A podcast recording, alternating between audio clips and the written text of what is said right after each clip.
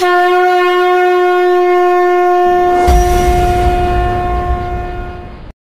are listening to the Agastya Hour. Bhavantaha Agastya Satram Shrinvanti. In today's Agastya Hour, we bring to you an interview with Srimati Manoshi Sinha, author of The Saffron Swords.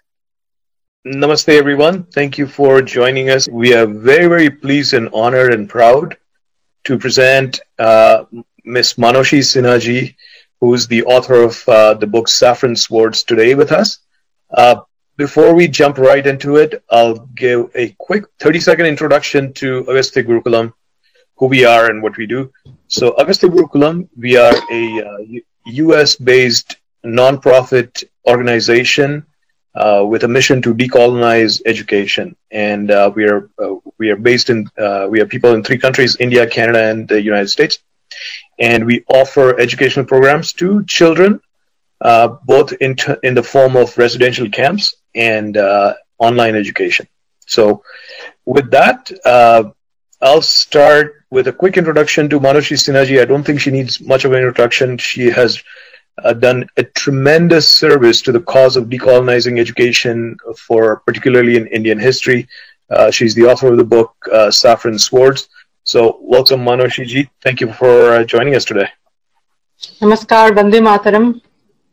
And thanks uh, Agastya Gurukulam for inviting me to be a part of this session on Indian history. Thank you. We're very pleased to have you. So, uh, I don't even know when we start ta- you start talking about Indian history is such a vast topic. So maybe I'll just ask you first. You know, uh, how ancient is our civilization, and maybe you can speak a little bit on the antiquity of Indian civilization.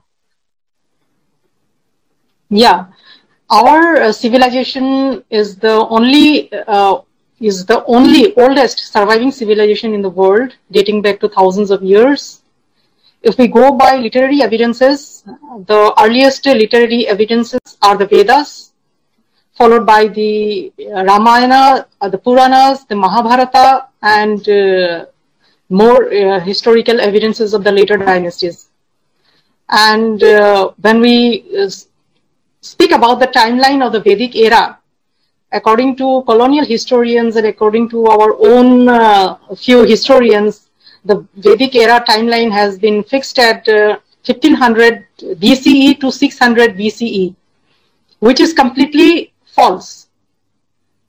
Because uh, uh, the colonial historians have put this timeline uh, because they don't consider Ramayana and Mahabharata as historical events and they don't consider more uh, historical events as true events. They consider all of these events as mythology. So, going by the literary evidences, the Vedas date back to at least 15,000 BCE. And it may go beyond that also, because according to uh, various scholars, like uh, according to Nilesh Nilkanth Oak, uh, the Vedic timeline ranges around 18,000 to 21,000 BCE. Mm-hmm. Then, according to Vedveer Arya, who has given a very detailed description in uh, his book, The Chronology of India. So, according to him, the Vedic era starts from around uh, 14,000 to 15,000 BC, in between that. So, and one thing Vedic Vedveer Aryaji has done is he from the Vedic era, from the Manu to Mahabharata and from Mahabharata to medieval era, he has given a list of all the rulers who ruled Bharata, uh, Akhand Bharata, since the Vedic times, since the, the period of Manu.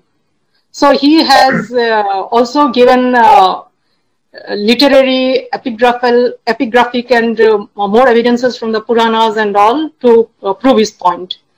Mm-hmm. So again, after the Vedic era comes the Ramayana period. The Ramayana period, according to uh, Vedveer Aryaji, dates back to around 7,000 to 8,000 years uh, ago.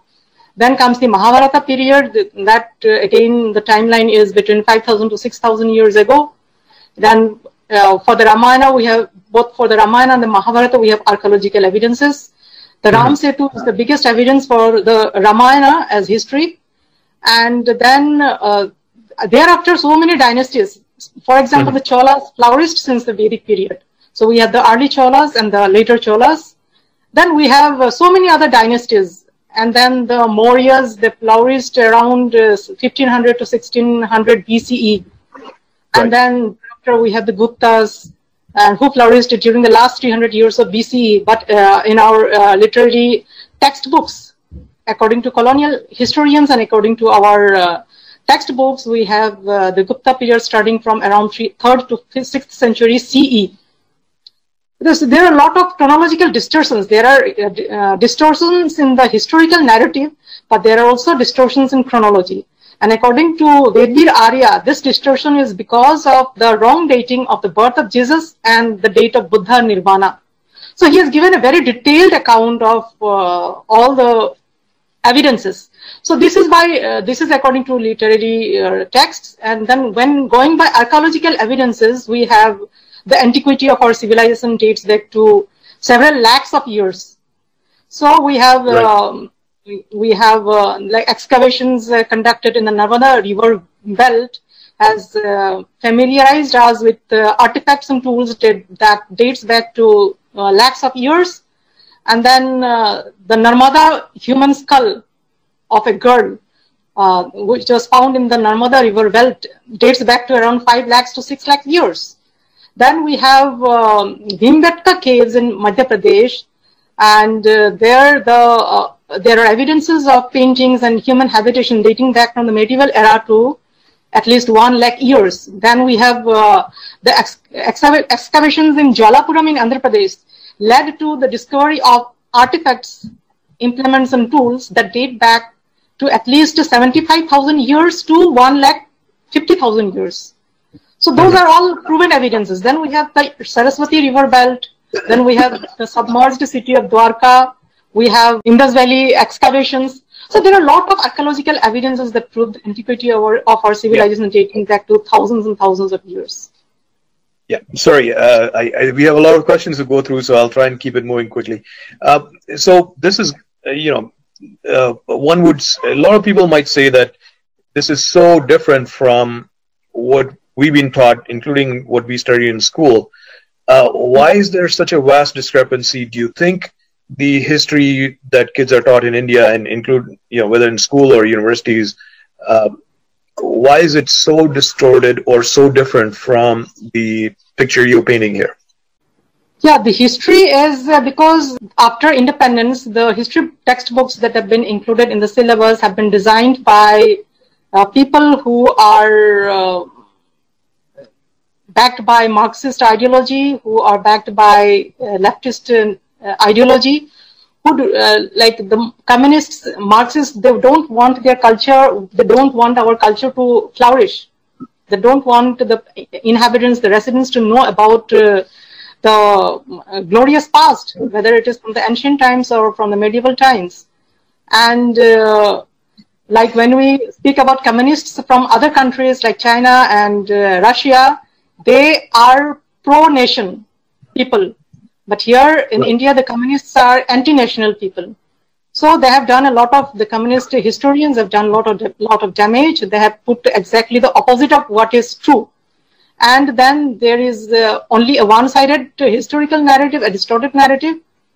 So, um, uh, like our history is like a film. So Hollywood and Bollywood. So in every uh, Hollywood or Bollywood film, you will come across a story, and that story features the villain and the hero. And equally they are equally portrayed. So we know as much as uh, we know the villain we also know the hero. But in indian history it is very it is totally different. We know more of villains so we don't know of heroes. So marcus Right. garvey jamaican born political leader and social activist he has rightly said a country's people without the knowledge of their past history origin and culture is like a tree without roots so That's a great quote. Sorry, who was the name again? Who, who is this person? uh, Ja- he is Marcus Garvey. He is a Marcus Jamaican born political leader and social activist. So, since uh, uh, the last 70 plus years since our independence, we have been taught uh, the distorted history. So, we have been taught only about uh, the invaders. We have been not taught about the heroes. We have not of the soil. Right. We have not taught. We have not been taught about uh, our cultural heritage, our ancient Indian Right. heritage, our ancient Indian history, and everything and uh, these are all purposefully done by uh, whoever designed the history textbooks. Mm-hmm. So that's a great, uh, great point, leading me into my next question. So, how does your book Saffron Sword uh, try to correct that distortions? Uh, and what is the importance, do you think, of Saffron Swords in uh, in in countering the false history that we've been taught for the last seventy years? Yeah, actually, the uh, thought of uh, writing Saffron Swords emerged. Uh, some uh, few years ago, some 10 to 11 years ago, and since my childhood, I have read, uh, I have uh, listened to my father narrate uh, stories of valor from uh, Indian history and also stories from our ancient scriptures, including the epics. And so what I heard from father and what I read in our, in my school books uh, was a completely different. So I even used to question my father, like why um, the stories that uh, historical stories that you narrate and uh, whatever is taught in the books why are why are both these two different then my father he, he says that when you grow up you will realize so as i grew up as i matured then i thought that uh, if we continue studying history what is there in the textbooks then we won't uh, get to know about our real past so i thought uh, why should i uh, not research further on the historical tales and then why should I not write a book so that it reaches the masses. So that's uh, how, uh, in order to change the narrative, uh, Saffron Swords happen. But uh, I am just one drop of water in the vast ocean. So uh, singularly, I can't do anything. I have written the book, but singularly, I cannot do anything. It is all uh, a collective effort.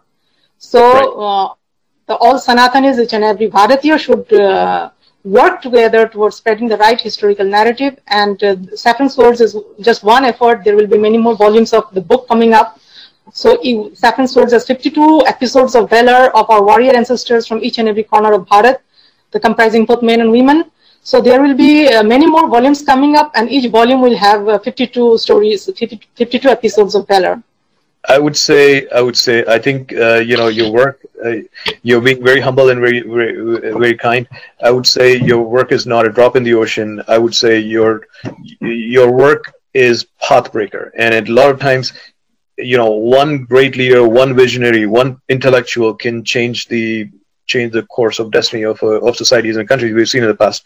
And I, I, I truly believe that I, I truly believe that your book is, is a watermark in the history of Indian writing because in the last 60 to 70 years, nobody has done this, right? And, and the great historians who did try to do that, in uh, you know the uh, you know whether it's uh, Majumdar or uh, uh, you know Jadunath Sarkar or some of the great historians uh, we had, their work has been systematically suppressed by communists and Marxists, as you uh, as as you know very well. So I think I would give a lot of credit to you for stepping out and enjoy listening to the Agastya Hour is there something you really liked or would like to see in a future episode?